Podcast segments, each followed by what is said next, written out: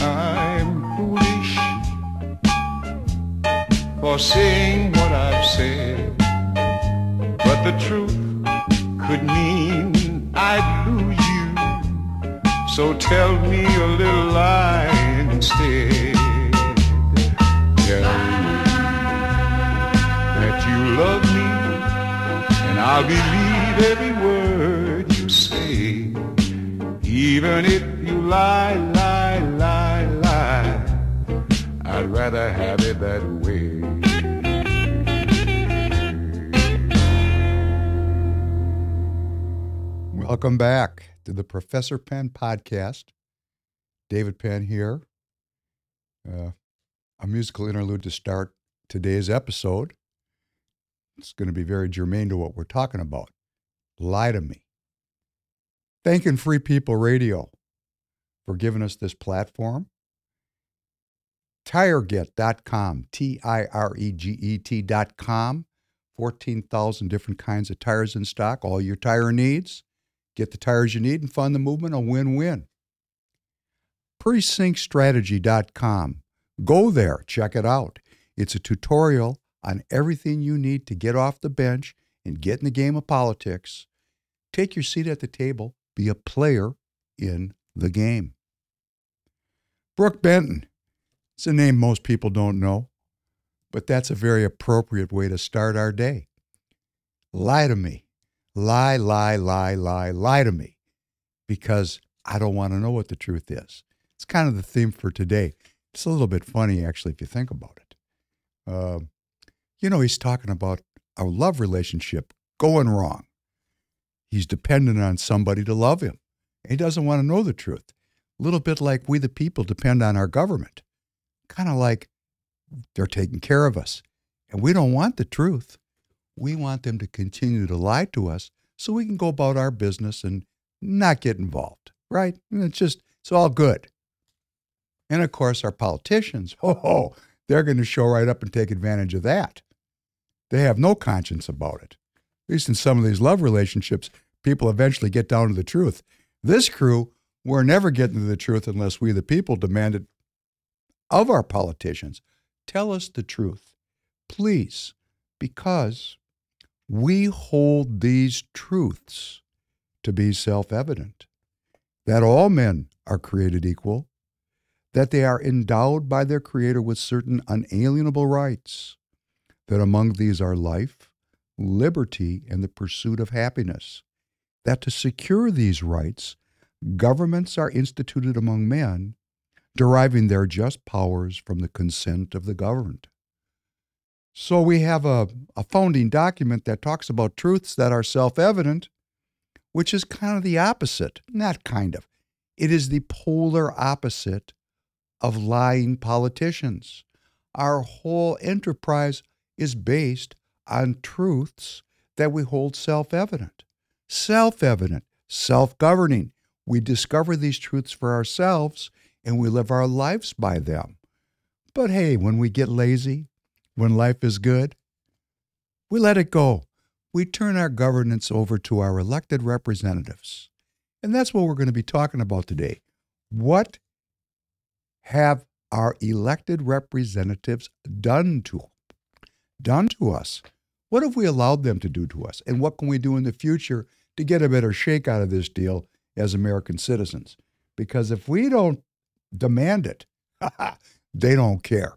As I said, they're a little bit divorced from where they came from. They've kind of forgotten their roots. And uh, they've just uh, become um, part of the show business machine. And they don't want to give up their job in show business. So, if we're going to hold these people accountable, that's going to require us to know exactly what's going on. So, today, it's a little bit of an unusual day. And this really speaks to the political process because the Professor Penn podcast is an overtly political transmission. It's here to work with you. By the way, good good day to you. I hope you're doing well. You can tell I'm a little wound up today. I got a lot on my mind. Excuse me for forgetting about my audience. I should be slapped for that. Okay, bang, there you go. This is about us. It's not about me, it's about us. It's about us working this political process, understanding how it works together, and then exerting our human will so that our outcomes politically reflect more of what we, the people, are seeking, which is well being. I believe we're looking for well being. This, this podcast today is going to have a, an interlude in it, which is going to reveal the political process. I'm going to be uh, responding today at great length about this debt ceiling bill that has now passed into law. And uh, there's a, you know, an info war about this bill, an info war. What does it really do? And, you know, I'm looking at what people are saying, and, well, there's a gap between what it does and how it's being sold around the campfire. So I want to use the bill itself and the analysis of the bill to bring forth and share with you what's really going on here um, not by hurling, you know, insults and allegations, but, you know, actually breaking it down. And I got a call, it was very interesting. I got a call from a very senior member of the uh, Republican Party, and they asked me what I thought about the bill. And I, I told them, because it's a 99 page bill, and I, I, I worked through it, and I read the um, Congressional Budget Office, uh, you know, review of the bill, the letter that they sent uh, reviewing the bill and its impacts. And I discussed it, and this very senior person said, What you going to do about it? I said, Well, I'm going to spend an hour and a half on it Monday on the Professor Penn podcast. Maybe you should tune in. And this was great because this is unprecedented. This leader said, Why don't you clip out 15 minutes and send it to me, and I'll see that tens of thousands of Republican activists have a chance to look at your response. I was floored by this, but this is political progress. What this is saying is, as dark and as bleak as this looks, we're making progress. Politics is a numbers game, and uh, it's it's war without bullets. You know, von Clausewitz, who was a German military uh, historian, said that war was, uh, you know, politics by other means. Politics is war by other means. These two things are related politics and war. And if we want to avoid war, it really requires us to get involved and make our human agency, our human will, part of the process. Um, I was at a, a festival this weekend.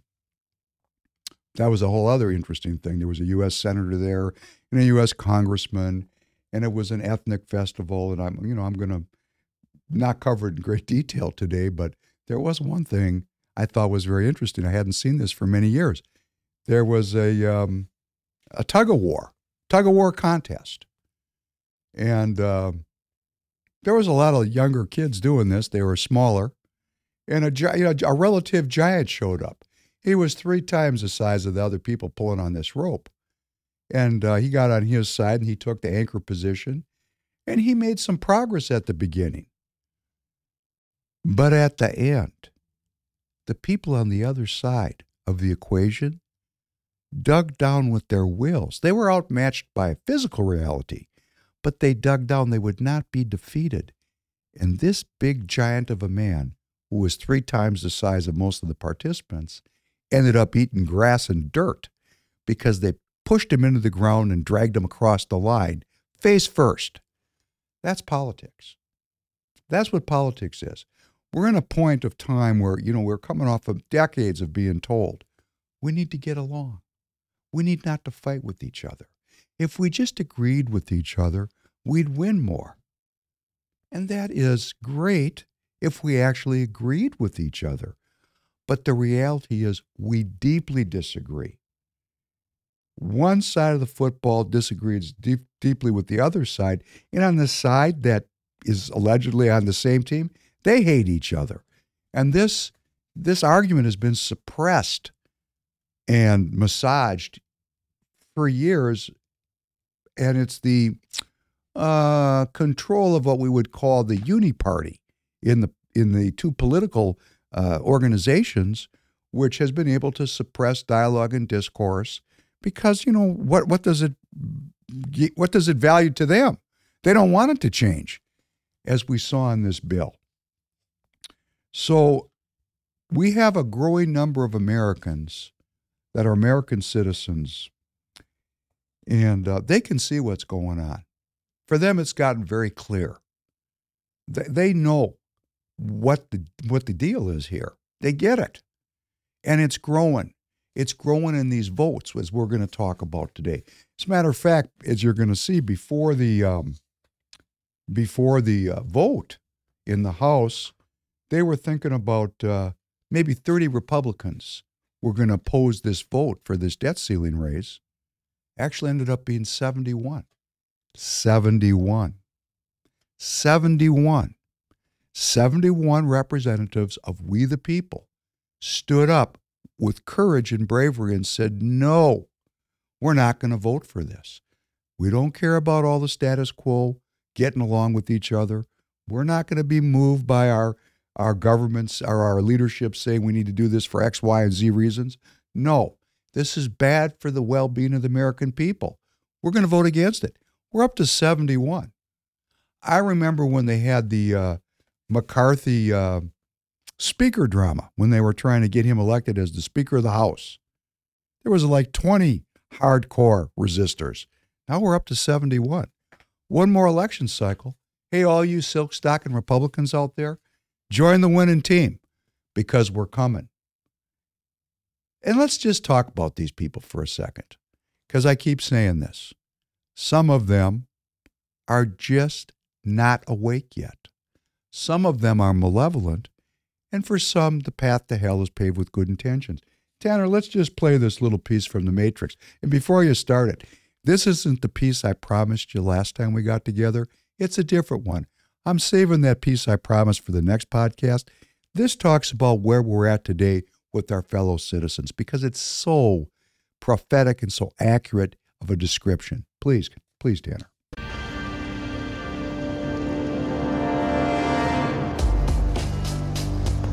The Matrix is a system, Neo. That system is our enemy. When you're inside, you look around, what do you see? Businessmen, teachers, lawyers, carpenters, the very minds of the people we are trying to save. But until we do, these people are still a part of that system, and that makes them our enemy. You have to understand, most of these people are not ready to be unplugged. And many of them are so inert, so hopelessly dependent on the system, that they will fight to protect it. Are you listening to me, Neo? Or were you looking at the woman in the red dress? I was. Look again.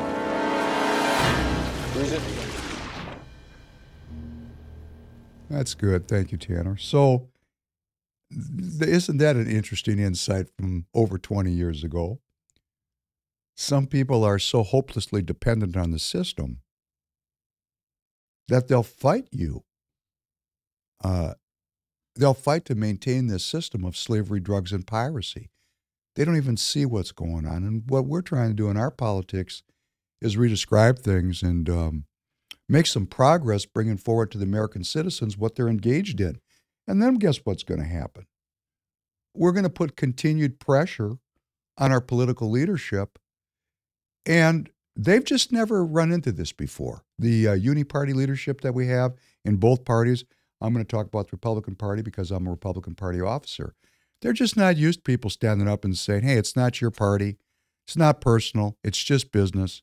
Actually, I respect you as a person. I just don't agree with your politics, and you don't control this thing. We, the people, control it. And what this takes is courage and a willingness to do whatever it takes to bring about the kind of change we need to take care of the American people as a community. And it's all based on honesty. We can't go forward as a party and continue to tell lies to people. That's what today's podcast will really be about.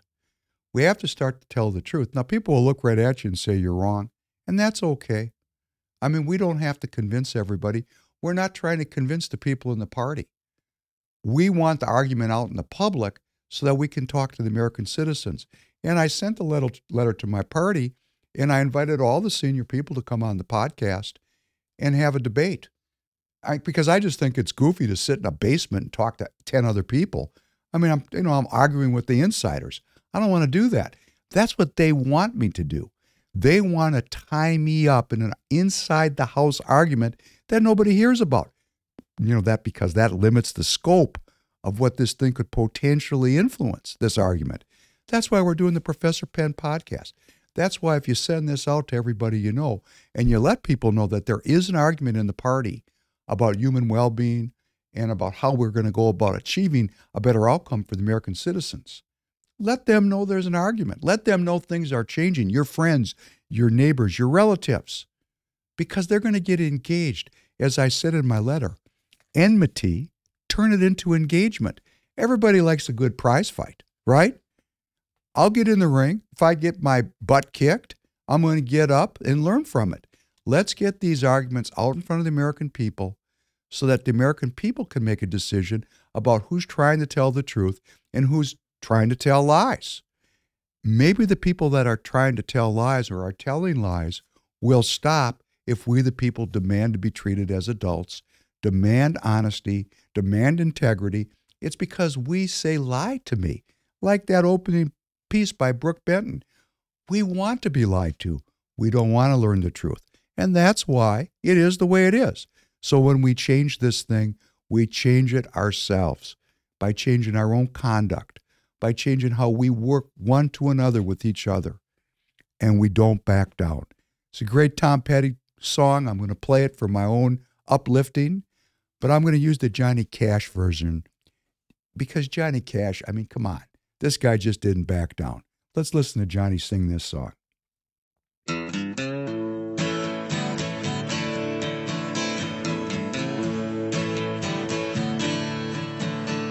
Well, I won't back down. No, I won't back down.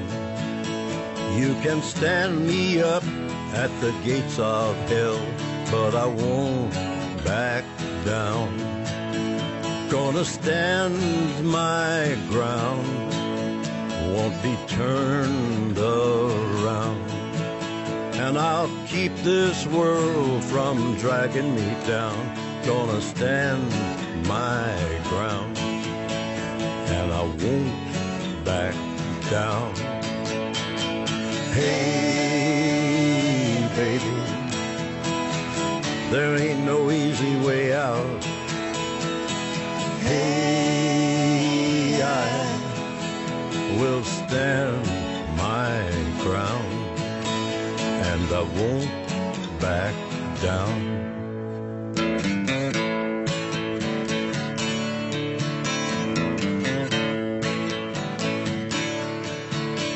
Well, I know what's right. I got just one life. In a world that keeps on pushing me around, but I stand my ground and I won't back down.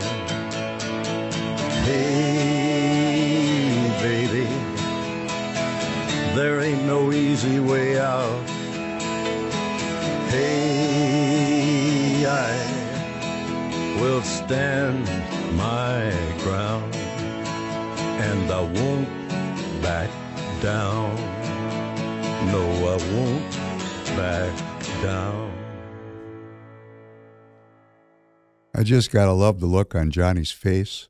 That would be called a pensive look.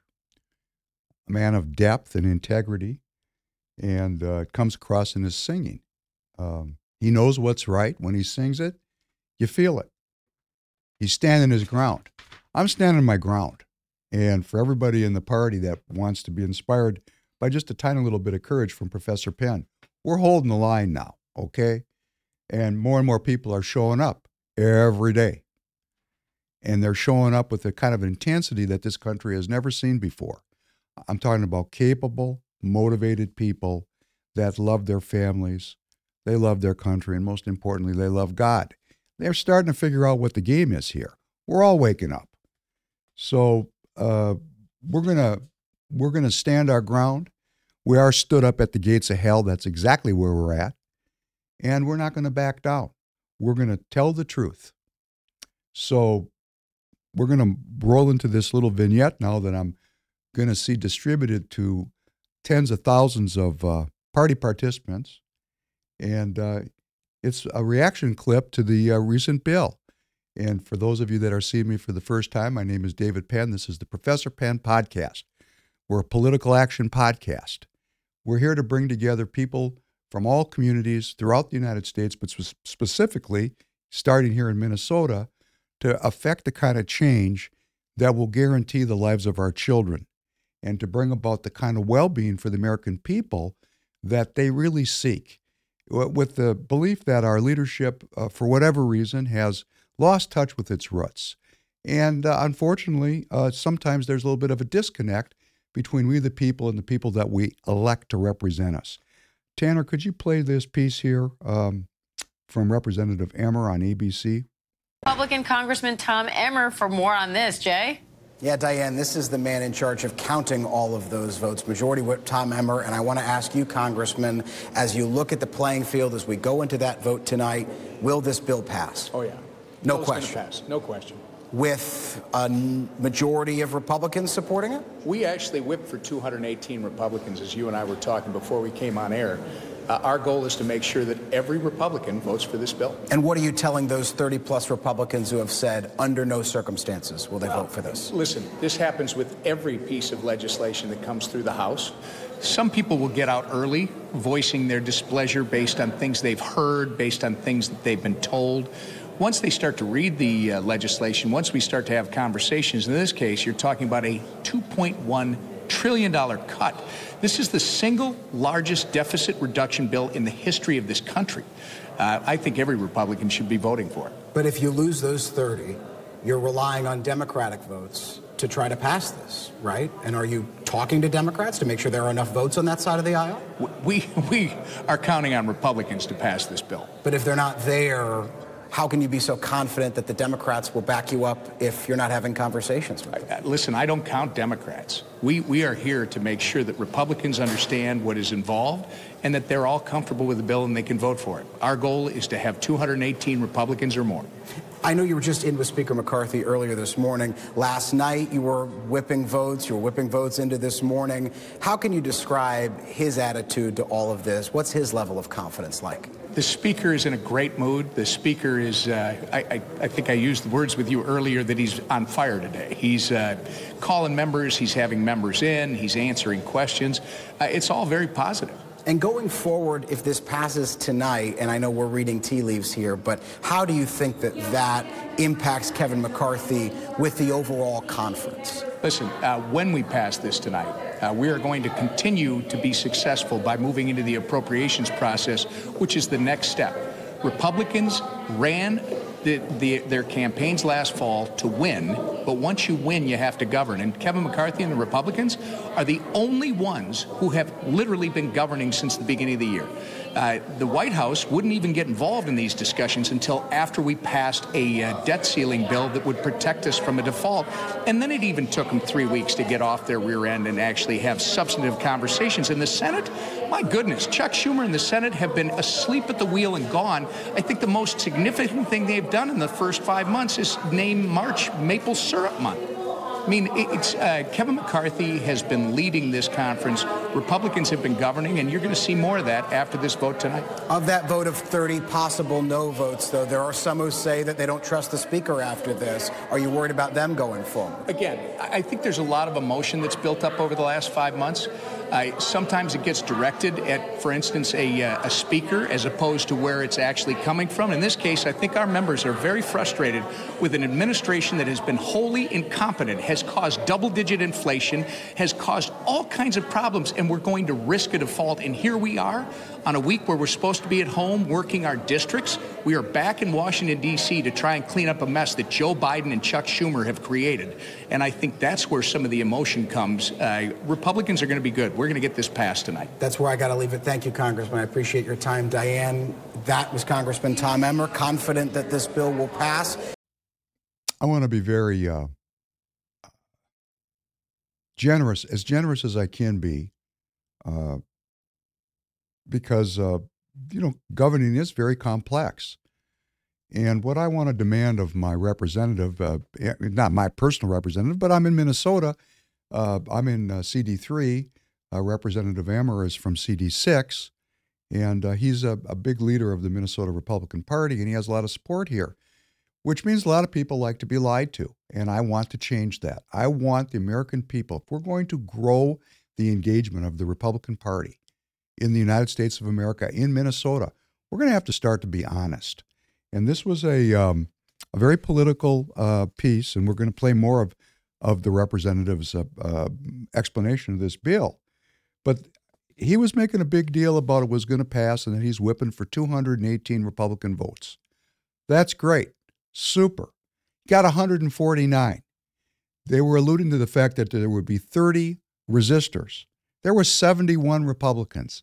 71 Republicans, 71 representatives. These are the people closest to the American citizens, the people we meet, the people we see at the local um, festivals, the people that come and talk to us at the VFW hall, the guy that we can, or the gal that we can call up and talk to their staffs.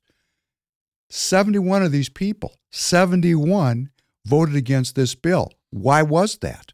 Let's delve into that and understand it. And let's understand that this was a bill passed in a Republican House. It passed because of 165 Democrat votes.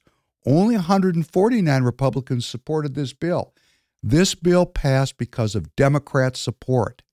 What does that mean? Well, on the one hand, because we talk a lot about uh, uh, polarity on the Professor Penn podcast. On the one hand, we have bipartisanship, and that is often touted as the goal of American governance. And from time to time, all the time, it is. But we also have a uniparty where it doesn't matter if it's the Republican Party or the Democrat Party that is proposing legislation, the outcome is the same. And that's what this bill was all about. That's what we're delving into today. Uh, behind me, uh, you can see a, let, a link to the debt ceiling bill itself. If you click this link, it's going to take you right to the bill. And I urge you to try to read it. It's 99 pages. What you're going to find out is it's not readable. Now, for all of you that would like to get into the game of politics, and I urge you to, and you want to start to be able to read these bills without being an attorney or a multi decade legislative uh, attorney because this is very dense stuff. You start by reading federalregister.gov. You go every day to the federalregister.gov where our government publishes every day everything that was important yesterday, except for top secret. You don't get the top secret in there, obviously, but everything that can be published for public record goes into the federalregister.gov. The Senate has a portal, the House has a portal. We need to read these bills. We need to know what's in them. And what we're going to find out is if you click this link, you're not you're not going to understand this bill. I'm going to tell you right now. Even if you're an attorney, you're not going to understand this bill without doing a lot of research because it references legislation that goes back to 1974. It's building on an architecture of budget actions that goes back for decades. So to really understand the bill, you got to put some time into it. And hey, let's give it a whirl. And it might piss you off as a Republican Party officer if you went in and you click this, or as an American citizen and you realize the legislation cannot be understood by the American people. What kind of scam is that? But thank goodness our Congress, in its wisdom, because it is wise from time to time, established something called the Congressional Budget Office, the CBO. And the CBO takes these links to these bills and distributes it amongst its attorneys, and they read the bill and they interpret it for not for we the American people, but for the Congress. And we're going to talk about the CBO's response to this legislation. But I want to just before we go to the actual legislation itself, start talking about the truth. You know, when you're playing poker, you look for what's called a tell. Because when people are lying, they usually can't hold it inside themselves. A real good poker player has what's called a poker face. They don't let you know when they're lying. They're very good at it. But in this particular bit, I think there's something about the 218 Republicans that are going to support this bill. You know, that was kind of a wishful thinking. Tanner, let's just play this little piece on this loop so we can see the tell.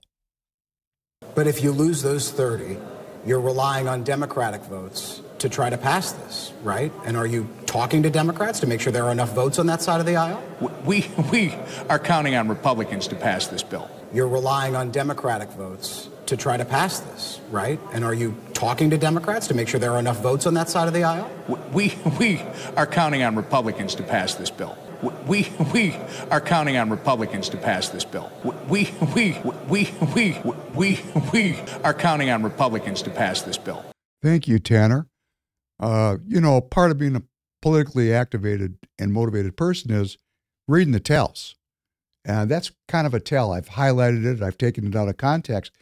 But I think the representative knew that there wasn't 218 votes, nowhere close to that.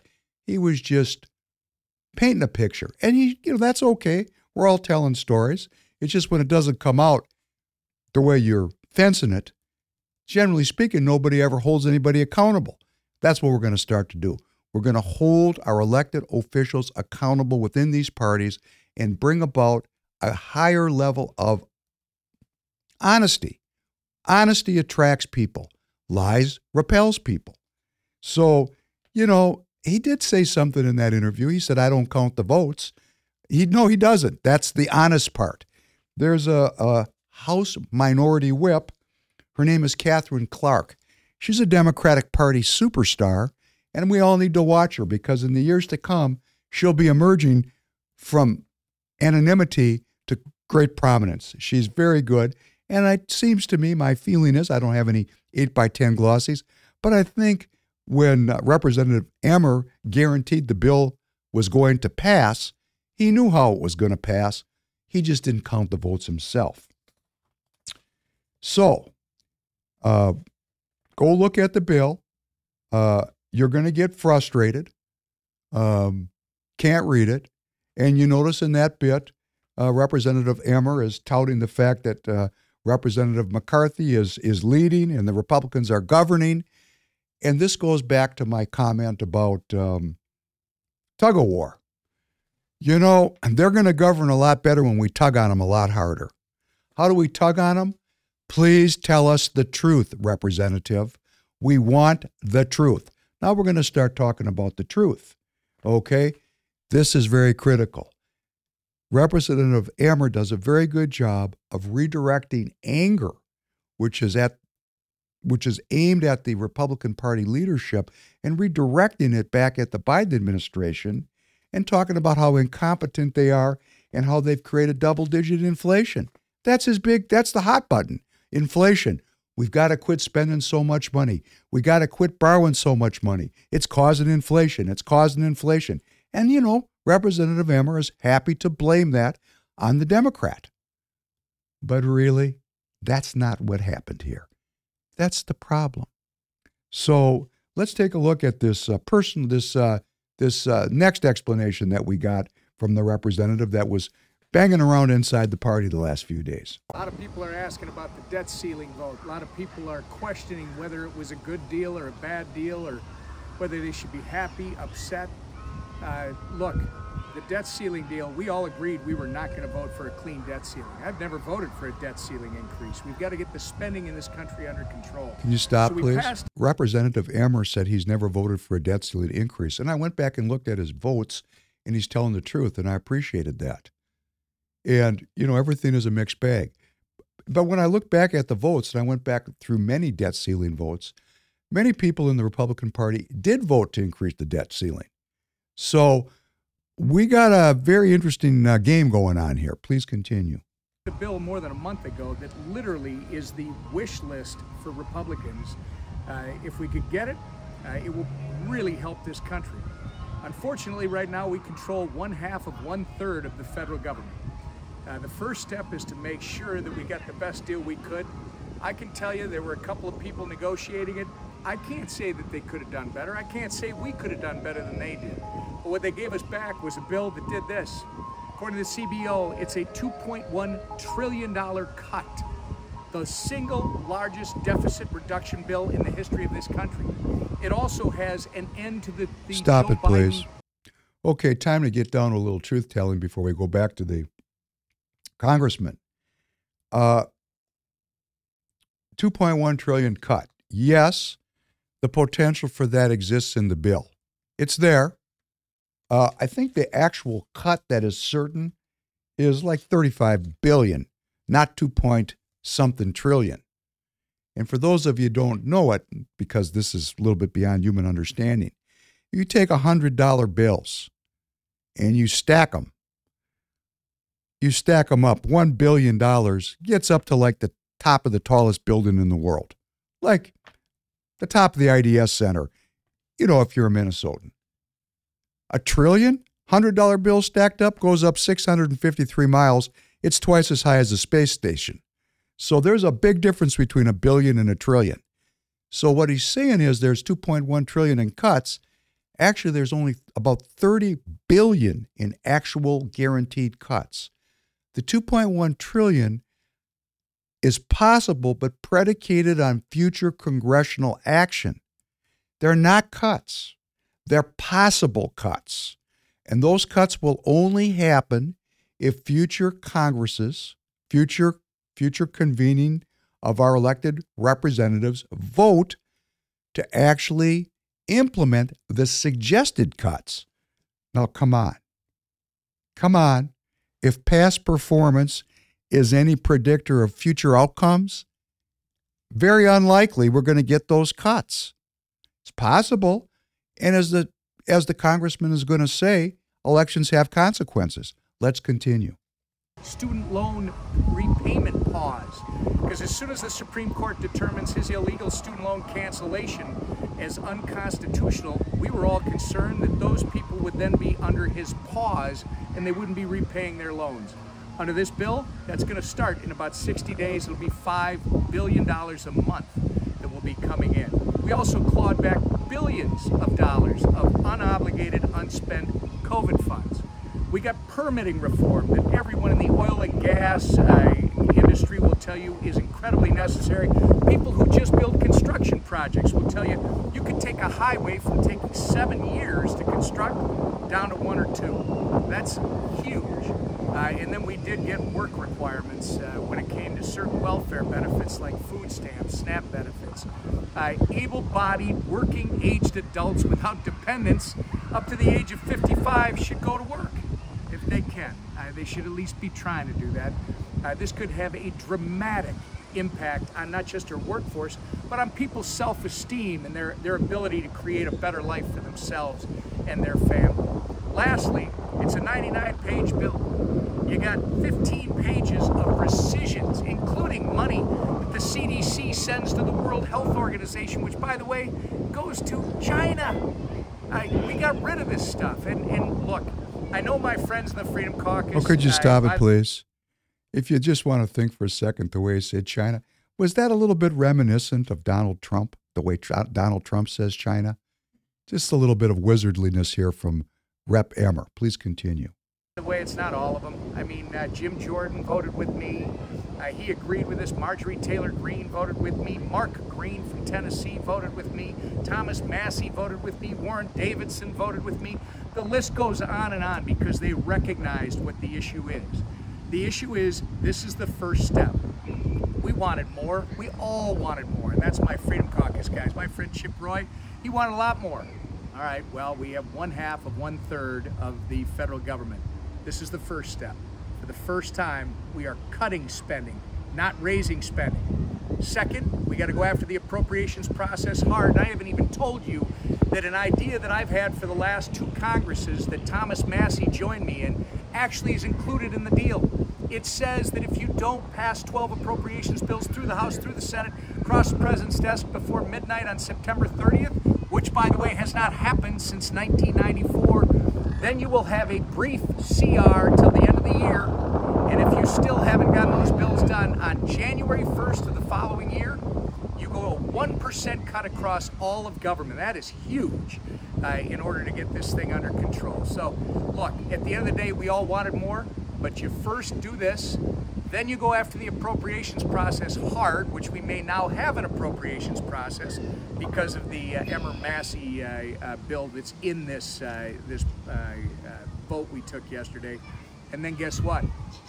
The news, just like Minnesota, we got to win in 24. Elections have consequences. You want to get that bill that we passed back a month ago? We got to have a president. We got to have the Senate. We got to expand our majority in the House. We do that, we will be able to fix this country. So remember, the uh, enemy is not within our, our uh, group. The adversary's on the other side of the aisle. We've got to stop the radical left from destroying this country. So hopefully that's uh, that answers your questions. If you have any more for me, you can always call me. You can always text. Uh, give, check our website. Give us a call in the office. Happy That's to good talk enough. To Thank you, Tim. I want to be very um, careful about how I talk about this because this is very complex. And it's not a simple. Um, it's not a simple situation. A lot about what the lot a lot of things that the congressman is talking about, I, I resonate with. It is a first step. They may have gotten the best deal that they can get. Uh, and you know, he was saying the enemy is uh, this radical left. Uh, no, they're, they're not the enemy. The enemy is the center. It's the business model that's running this country into the ground. And that's what I really want to object to and bring to your attention as a fellow activist and as a fellow American citizen. Uh, number one, the 2.1 trillion uh, behind me, you're going to see there's a link to the Congressional Budget Office letter uh, that uh, reviews this bill. What is the Congressional Budget Office? The CBO was established under the Congressional Budget Act of 1974. The CBO provides objective, nonpartisan information to support the budget process and to help the Congress make effective budget and economic policy. The CBO aims for its analysis to be timely, rigorous, insightful, and clearly explained. Okay, so this office, the CBO, was set up because these bills are so complex, the Congress people can't read them. In other words, if you were an insurance agent from, oh, I don't know, northern Minnesota, and by some quirk of fate you found yourself elected to the U.S. Congress, how are you going to understand these bills? You're not. You're not going to understand them unless you're going to sit down and put a lot of your personal time into uh, steeping yourself in the legalese and the history of this legislation. So the Congress set up this CBO to give a summary. It's nonpartisan. And if you think about it, is it really nonpartisan? Who's in this CBO? Who appointed them? It's probably not nonpartisan. But one of the nice things about our government is there are people who try to fulfill their mission because they kind of function as priests. They're the people that are responsible for the, we, the people, and our representatives getting the actual facts. And you, you know, you fall, look at this link. You can go look at this letter yourself that the CBO sent to Representative Kevin McCarthy, the Speaker of the House. And, you know, they just say right in there mandatory spending would on net decrease by 10 billion and revenues would on net decrease by 2 billion over the period of the bill which is 2023 to 2033 and the agency's projections of budget deficits would be reduced by 1.5 trillion over that same period. And if it was actually to come down that way, interest would go down by close to 200 billion. So what Representative Emmer is saying has some truth in it. The, the problem is it's not mandatory. It's not really a cut. It's an outline of what cuts might look like. And the CBO alludes to that. At your request, the budgetary, budgetary totals in this letter include information beyond that provided in the CBO's cost estimates, which typically are used for budget enforcement and are prepared under long-standing principles agreed to by the legislative and executive branches. For the total deficit effects, this letter includes effects on projections of discretionary spending and interest on the public debt measured relative to the CBO's baseline that ordinarily would not be part of a cost estimate. In other words, they cooked the books for us. They cooked the books. They just did. Read the letter for yourself. Don't take Professor Penn's word for it. Please go take a look at it yourself. This cut depends on future legislation. It's not a cut. It's not a cut. So we're selling something to the American people that's, you know, really not real. And what did they really do?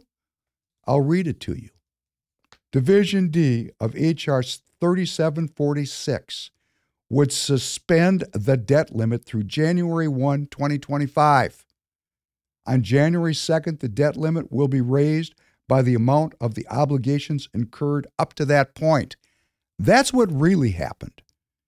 Not talking about what might happen with cuts. What really happened is they've given the Biden administration an unlimited credit facility to run the debt up to any number they deem they want to. And of course, what the Republicans are going to do is they're going to say, oh, the Biden administration ran the debt up. We didn't.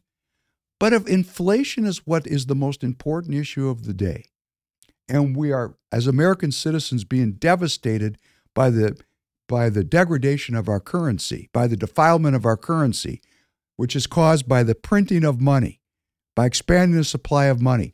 And we're giving the government of the Biden administration, and we hate all these policies allegedly. And this inflation is terrible, but we've given them a blank check. That would be we, the Republican Party. We, the people, have said, we've spoken through our elected representatives if they want to spend $20 trillion in the next two years, there's nothing stopping them. They've got legislation that gives them an unlimited power to borrow more money. Okay, let's just be honest about it. Let's not talk about 2.1 trillion of possible cuts. Let's talk about unlimited power to borrow. That's what's happened. 2 years. 2 years of unlimited borrowing and that's just going to increase the inflation, increase the pressure on the American people. And I just, I'm also very sensitive to all the things the, the congressman said. Yes, it's a first step. It might have been the best deal that this group of people can get. But if we, the people, continue to place more pressure on our elected representatives, if we demand fiscal responsibility, if we demand maintaining a republic, because what's going to happen if this currency fails, we're going to be a communist country. And, you know, it doesn't matter why they're agreeing to this on the Republican side. Some of them may say they're Republicans, they might actually be communists. I don't know. It doesn't matter to me if they're lying and they're malevolent or they're just incompetent. It doesn't matter. The outcome is the same. We have to step on the gas. We have to apply pressure on every representative to tell the truth. That's where we start. We don't know what's going on behind closed doors, but please, Representative Emmer, come out and tell us the truth. The best you could get is a possible $2 trillion in cuts based on future circumstances, and we're just going to have to deal with the government having an unlimited checkbook that we, the people, have now approved. That's my reaction. I'm very unhappy about it because I understand what it means. And I'm asking you to click these links, go read this stuff for yourself. This is only going to change when we put the time into it. If we don't put the time, why would we call us call ourselves political activists when we don't do politics? You know, the next chicken wing party or the next get together to raise a little bit of money is not politics. Politics is rebranding this party and developing a product that we can go out and sell to the American people. We have to be different than the supposed radical left. And what does the radical left want? An unlimited checkbook to break the system. And we just gave it to them. So, this is the Professor Penn podcast. If you've never seen me before, you're more than welcome to come follow me. I'm everywhere. We're ubiquitous. We're here to do one thing focus on politics that bring about enhanced human well being. We want to get by the arguments that have dogged us since 1973. And we know that the first step to a healthier, more well country is tell the truth. Tell the truth. So we're going to stay after these people and we're going to force them with continuous feedback, and they might turn out to be just great. Let me just say one other thing you can check on before I sign off. You know, there's many fact-checking organizations. Go to factcheck.org. It's a leftist organization. It takes a look at what's happening in Congress. I don't want to leave you before I send you to factcheck.org. I'm going to just read a couple of their highlights. This deal would suspend the debt limit, suspend the debt limit until January 1, 2025, at which point the Treasury Department would reset the limit at whatever amount the government spending would be then. That's not from me. That's from a leftist organization. They're quite happy about it. And they go on. The CBO assumes the proposed caps will be adhered to over 10 years. However, there are mandatory caps for only two years.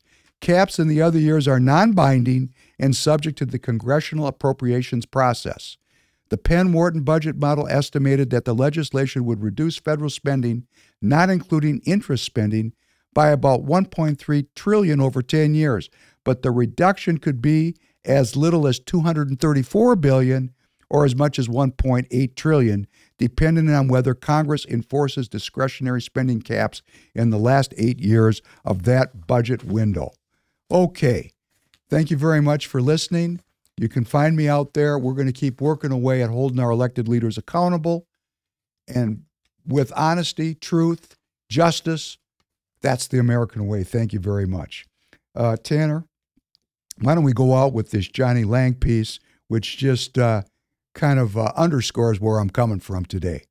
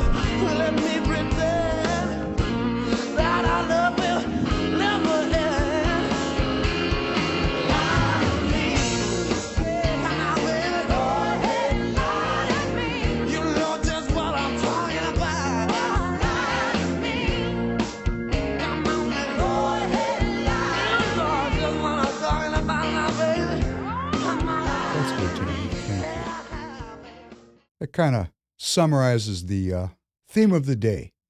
Lie to me. We're asking our leaders to lie to us. We like our lies. You know, God forbid they told us the truth, right? I mean, we just love BS here in this country. And that's why we're in the situation we're in. That's why I'm doing this podcast to, to, to help contribute to the body of knowledge we need to start getting the truth out there. And uh, the real issue is what did they do this for? Why? Why? First of all, it's a cover up, right? There isn't $2.1 trillion of cuts. It's kind of an outline. Like, you know, I'd like to be a millionaire. You know, we all got hopes and dreams, right? I want to see a six pack. How many guys out there want to have a six pack when they look down, they see a beer belly? Hey, you know, when do you give that up? 40 years old, 60 years old? I'm going to give it up now. You know, at a certain point, we have to recognize that uh, hopes and dreams have to be on one side of the equation and the realities on the other. So, hopes and dreams. I respect the congressman's hopes and dreams. You know, he's got a deal for hopes and dreams. But what they really did was for 34 billion is they gave the government an unlimited credit limit. Unlimited. Unlimited. No limit. Now this should piss you off, okay? It's it's unlimited. Go read it for yourself. I'm not even going to read it again because if you know you got to find it for yourself. And we're talking about inflation as being the number one problem. You know, look, remember Pres- uh, uh the President Biden you know, his corrupt and, and incompetent uh, administration that Representative Emmer was talking about, that, you know, all the anger used to needs to be on them. Hey, you want to know something? We got to pull back hard. We got 71 people that voted against this. Let's get it up to 200 people or 150 people. This is about numbers. Politics is numbers. Get involved. We're making progress. Tens of thousands of people are coming in every month. Come in, get off the bench, get in touch with us. There's something for everybody to do. Why did they do this? We don't know what happened behind closed doors. These people may just want to break the currency. I mean, bust the currency, right? Because when the currency busts, if you go in that Federal Register, you'll see that our Federal Reserve has a new digital currency ready to roll out. So if all of a sudden the, the dollar goes to zero, and let me tell you how that works really, really slowly, and then all at once. Okay? It can go on forever like this, seemingly forever, and then bang, the next day, it costs you a million dollars for a loaf of bread. This can happen when you print this kind of money. They're playing a game called MMT, Modern Monetary Theory. Please go look it up. Modern Monetary Theory came out of our most elite and liberal institutions. And those that have you been that of you that have been watching me, we know that these elite liberal institutions are not a friend of the American people. They're playing their own game. MMT. It says that in the modern world, governments can borrow whatever they want to. Deficits don't matter. Debt doesn't matter. And they actually can, doesn't it sound great? I can borrow as much as I want to. It won't matter. And that's their game. They just don't put in the punchline. The collateral for this borrowing is your net worth. What they're saying is, is that you don't have to look at borrowing as a percentage of GDP. Look at it as a percentage of retained earnings of the American people. So let's say there's $100 trillion in net worth in this country. It's a little bit more, a little bit less. And that we're going to be up at 35, 36 trillion at the end of 2024. Okay? Hey, we got a long way to go. We're only 30% indebted. These people intend, when I say these people, the uni party people that are supporting two areas of broad agreement military discretionary spending, which, if you add the, everything up in the bill, it's about 1.5 trillion, and medical discretionary spending, which is about 1.5 trillion. Funny how that comes out about the same. Everybody, you know, they like it balanced. All men are created equal, right? They agree about this, okay? This is where the skim is. This is the skim room military appropriations and healthcare appropriations. Healthcare appropriations, military appropriations. That's where the skim's going on, and that's what the uniparty is all about. And if we're going to change this, we're going to have to tug really hard on these people because this was maybe a little, mm, a little, a little tug, but doesn't do anything. Actually, it makes the problem way worse. Why did they do this? I have a theory. It could be this MMT thing, but I have a, a darker theory. Hey, can you play this for me, this uh, Charles Jenkins piece, please? Might as well put your hands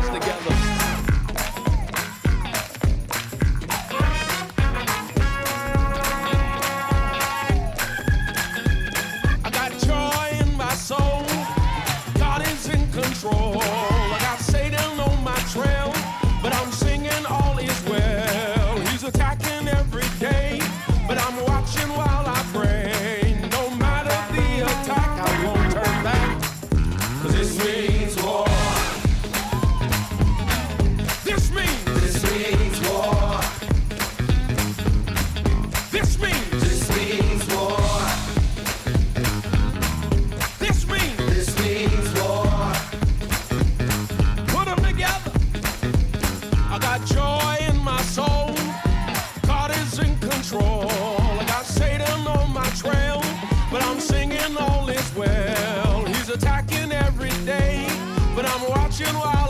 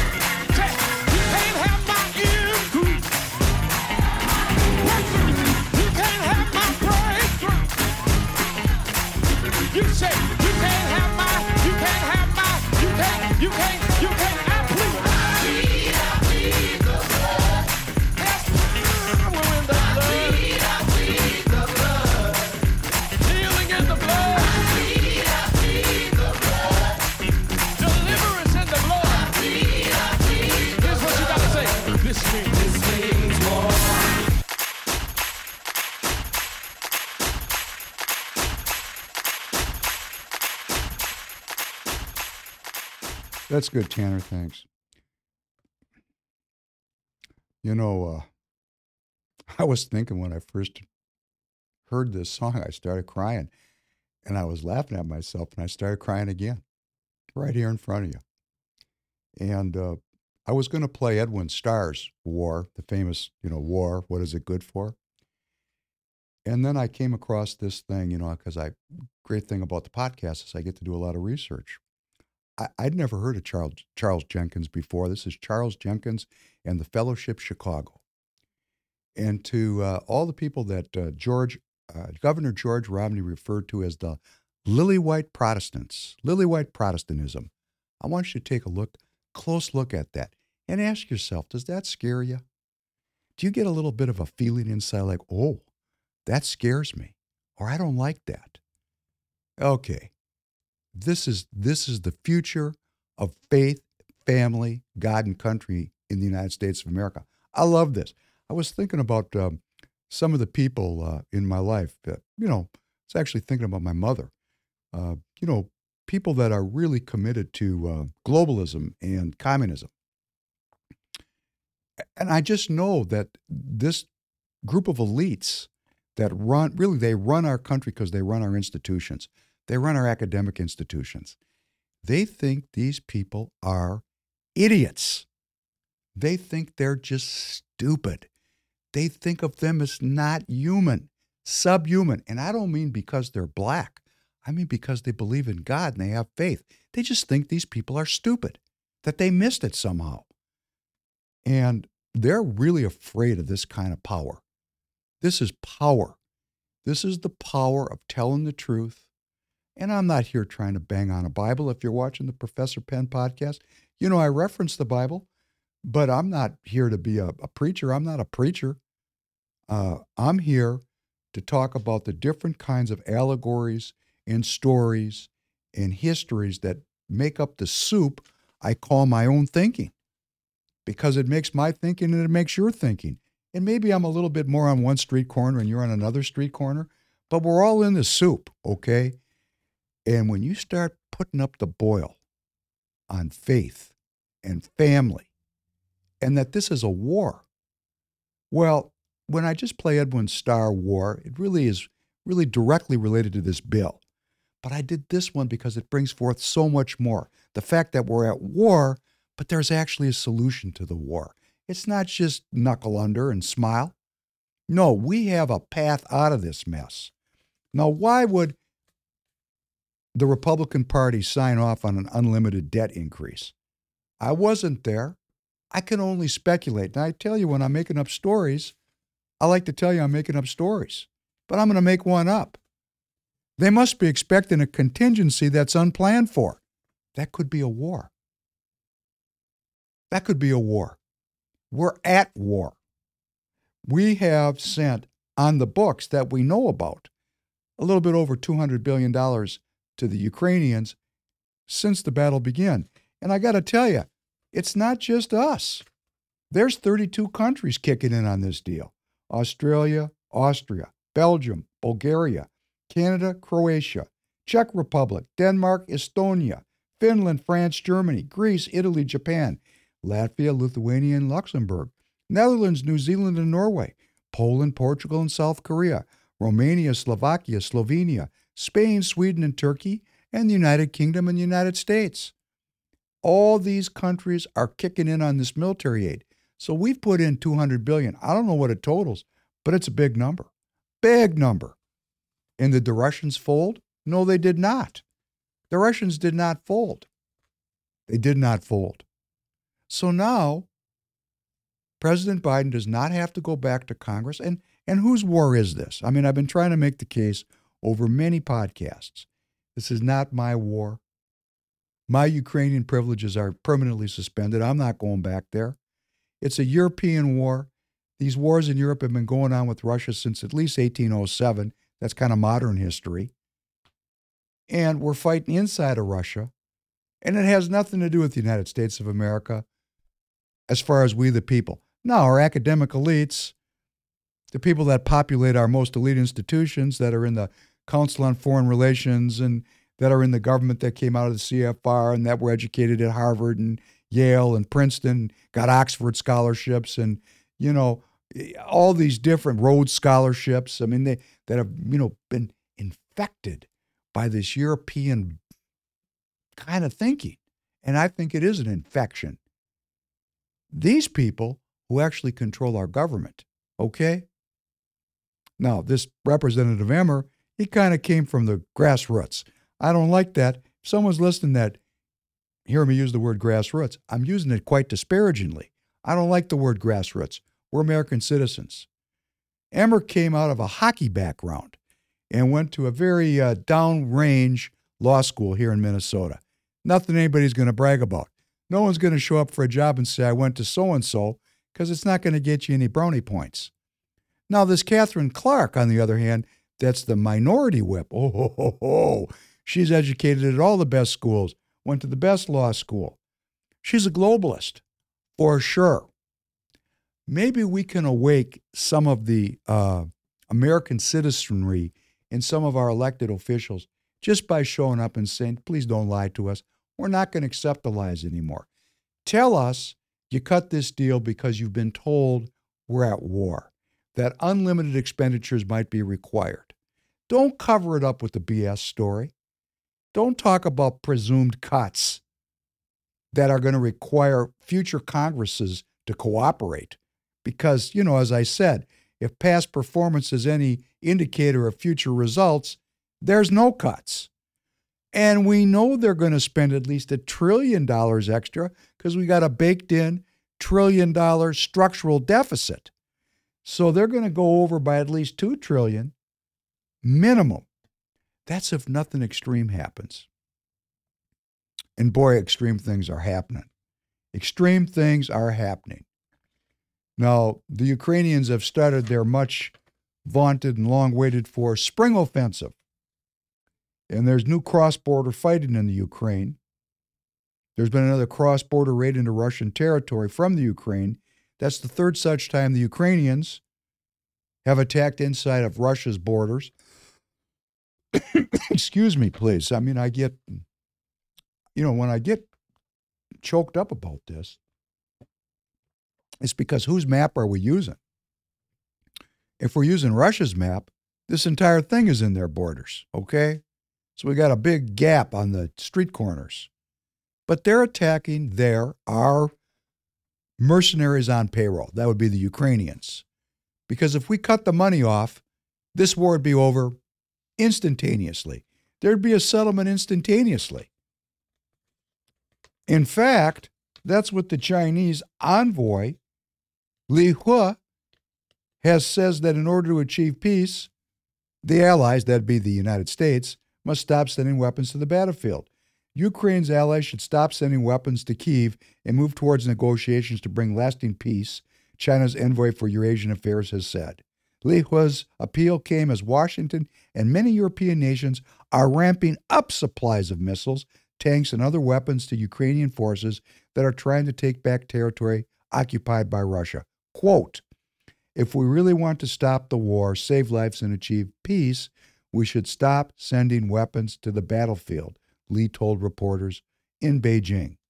Quote The painful lessons of how the Ukraine crisis developed to its current state merit deep merit deep reflection by all parties.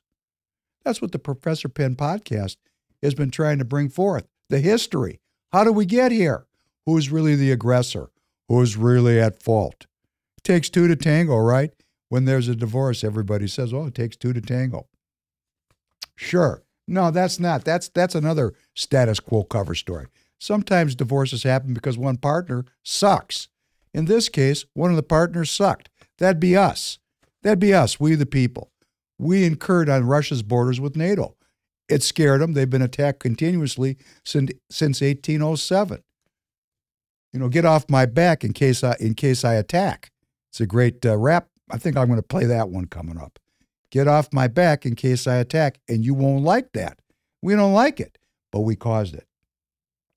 Li said there are currently many difficulties in sitting down and engaging in talks to end the war.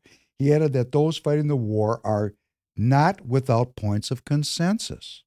The two sides have not fully shut the door on peace talks, Li insisted. What Li is saying is Something's holding back the two sides from making a deal, and that'd be we the people. Because we keep arming the Ukrainians and leading a coalition of 32 worldwide countries, that'd be the United Nations, right? Remember the United Nations dedicated to peace? Oh, not really. Seems to be dedicated to conquest and war. The United Nations, 32 of them, are pouring military material into the Ukraine. And, you know, we're just having a giant bloodletting. To what result? What's the result? Well, when they attack inside of Russia, inside of the borders we call Russia, when I say we, we the people, what we're saying to the Russian government is, hey, we're coming for you. We're coming for you. We're going to attack you and we're going to destroy you. That's what, and you know, of course, the Ukrainians, they're not doing this on their own. They're being told to do it. We're, we, the people, are in a war with a nuclear superpower, and our Congress, our Republican controlled Congress, has just given the Biden administration, that has a proven recent track record of giving $200 billion of arms and leading an international coalition of countries funding this war, they just gave them a open credit line in case some of these other 32 countries start to come to their senses and say, "Oh, this could cause a nuclear war. Maybe we should back off on this a little bit." I don't think that's such a good idea. I don't want to see my children killed. I don't want to barbecue my own grandkids. You know, clarity, a moment of clarity. You know, like on a clear day you can see forever, a moment of clarity. Oh, what if what if some of these 32 coalition partners, the 32 United Nations start to break off and say, "We don't want to do this. This is crazy." Well, we got to make up the gap. We're going to lead the charge. We got an unlimited credit line for war with Russia. Oh, and China. So we're going to war, okay? Let's let's not say we know what the nature or the depth or the outcome of this war is going to be, but it's certainly an arms race. At the very least, right now, we are in a terrible arms race with other superpowers. And at the same time, we have a huge gap inside of our own com- country between a, a group that is globalist in its orientation and a group that is more nationalist, more more uh, I don't know the natural way in its orientation. I don't want to I don't want to get too philosophical or too religious on this, but the groups are really divided about who believes in God and who doesn't. That's the cleave line. If anybody wants to look it up, please do your own research. When somebody tells me what their policies are and then they say, "Yeah, I believe in God," I said, "Well, that's a different God than I believe in." I'm not saying you don't have a God. It's just not the God I believe in. And let's remember that. People can claim to believe in God. We should ask them what God is that, please. You know? Because uh, we're not fighting a, a, war over here in the Ukraine that's uh, a divine, a righteous and divine war. We're fighting a war of global conquest, uh, trying to suppress countries that are not knuckling under to the post World War II Democrat liberal order. They're just not down with it. We're having a, a, a, fight now about what is the New World Order. Up till now, the New World Order has been the Democrat liberal order. We got a couple other players involved now. The Russians are playing, the Chinese are playing, the Middle Eastern countries are playing. Everybody's in on this jump ball about who, how is this thing going to get run going forward. And it's a war that is across many dimensions. Right now, the primary front of this war is not the Ukraine, it's a currency war. The primary front in this war is a battle of currency. Tanner, put up this picture, please, about uh, money. I just want to give a little context here. Take a look at this. A million dollars. Just to, you know, how many how many of us have a million dollars? You got a million dollars in your checking account? Hey, I salute you. Now for all the rest of us. If you had a million dollars in $100 bills and you stacked them up, a million bucks goes 3.3 feet up. It's the height of a chair. There's your million bucks. Wow, that's a lot of money. And if you had a million in cash, that'd keep you going for a while, right?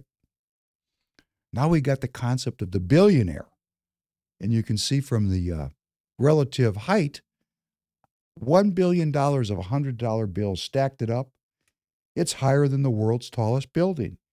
It's about 0.63 miles high. That's high. How many of you can run a half a mile? Can you walk a half a mile? I urge you to do it. It's great for your well being. Think of it as you're walking, you're walking by a billion dollars. If you walk a, a half a mile, you just walked by a billion dollars. One billion. And that's a long way, and that's a lot of money. You and I couldn't spend a billion. It's probably not possible. We'd have to really go mad to spend a billion dollars. But a trillion dollars? Holy moly. 631 miles. $100 bills stacked back to back. Twice as high as the International Space Station. 631 miles. That's 1 trillion. We're going to be $35 trillion in debt by the end of the Biden administration. Oh my goodness. I want you to think about what's going on here. wow.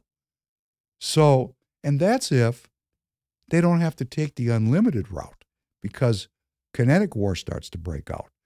And even without the kinetic war, we're in an arms race, right? Primary arm that's being contended over is currency. It's called a currency war. It's called competitive devaluations, actually. Go back and look at happen, what happened in the world in the lead up to World War II. Was called competitive devaluations. Beggar thy neighbor was called beggar thy neighbor. And the neighbors that are getting beggared, it's you and me.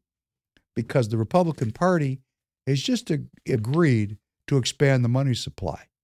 So the inflation is very high, very high. And now they say, oh, it's coming down. It's coming down. That's because demand is getting destroyed because people have no money because the inflation's been so high and interest rates are so high. You know, we're caught in a death spiral here, right?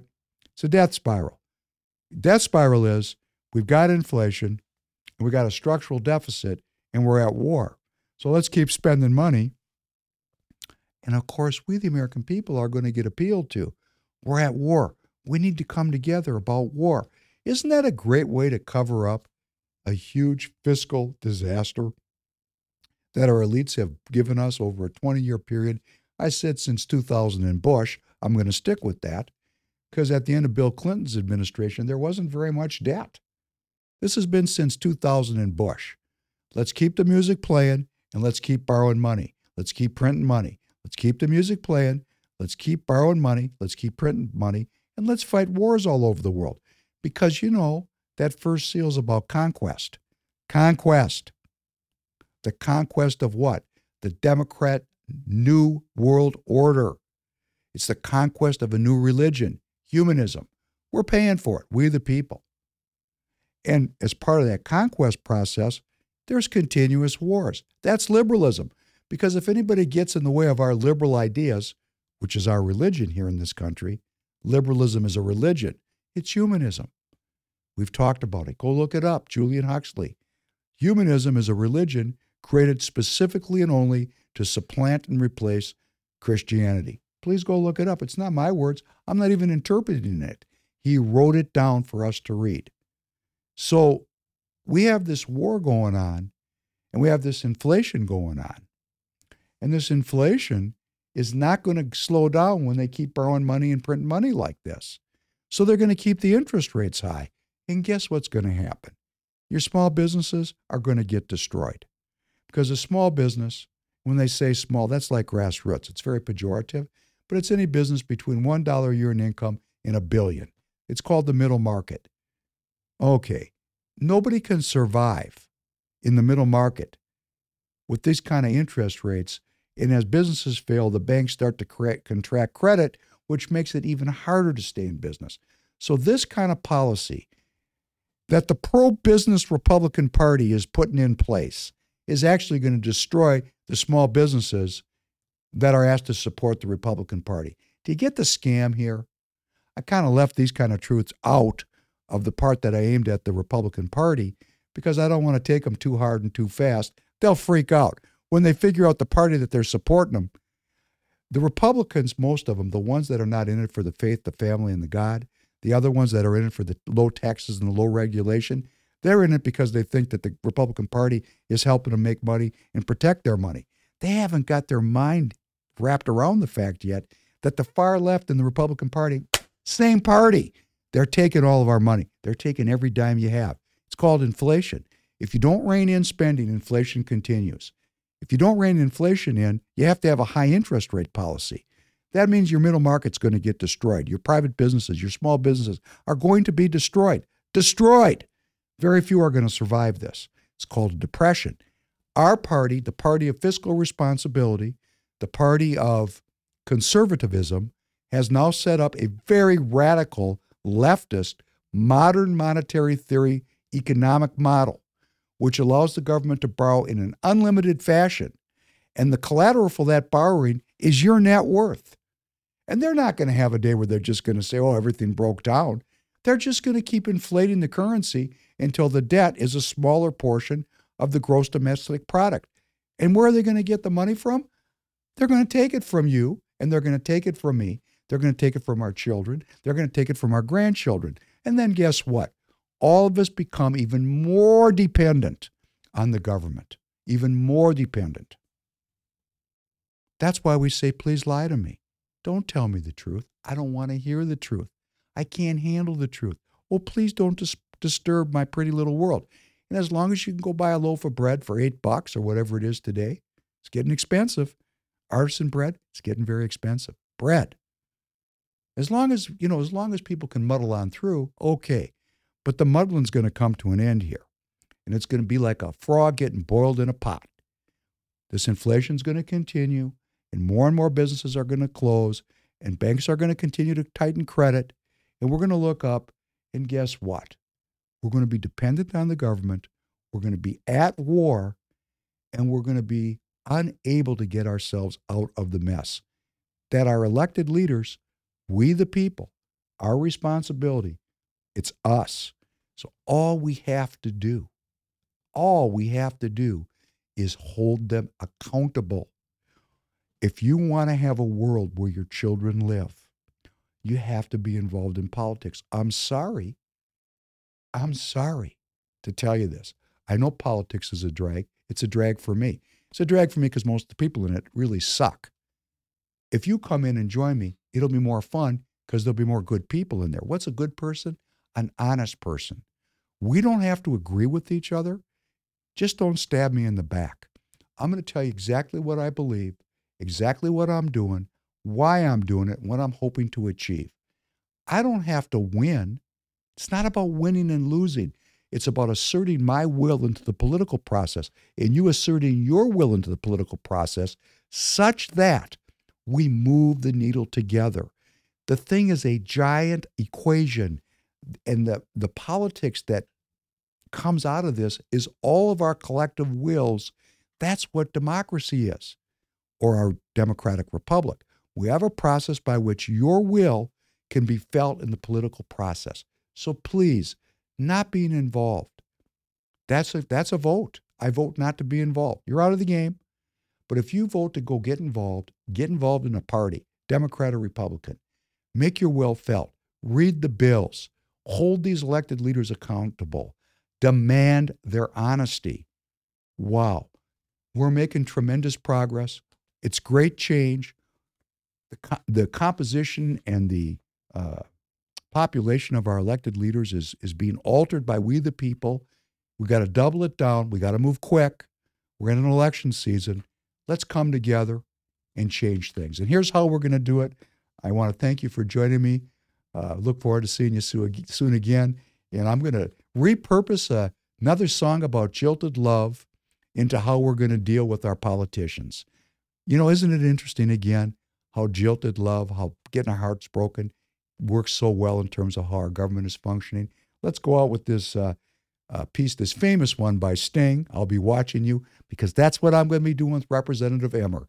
I'm going to watch everything he says, I'm going to watch everything he writes, and I'm going to put it out for all of you to read and for all of you to review. Tanner, let's uh, end this podcast. Thank you so much for joining.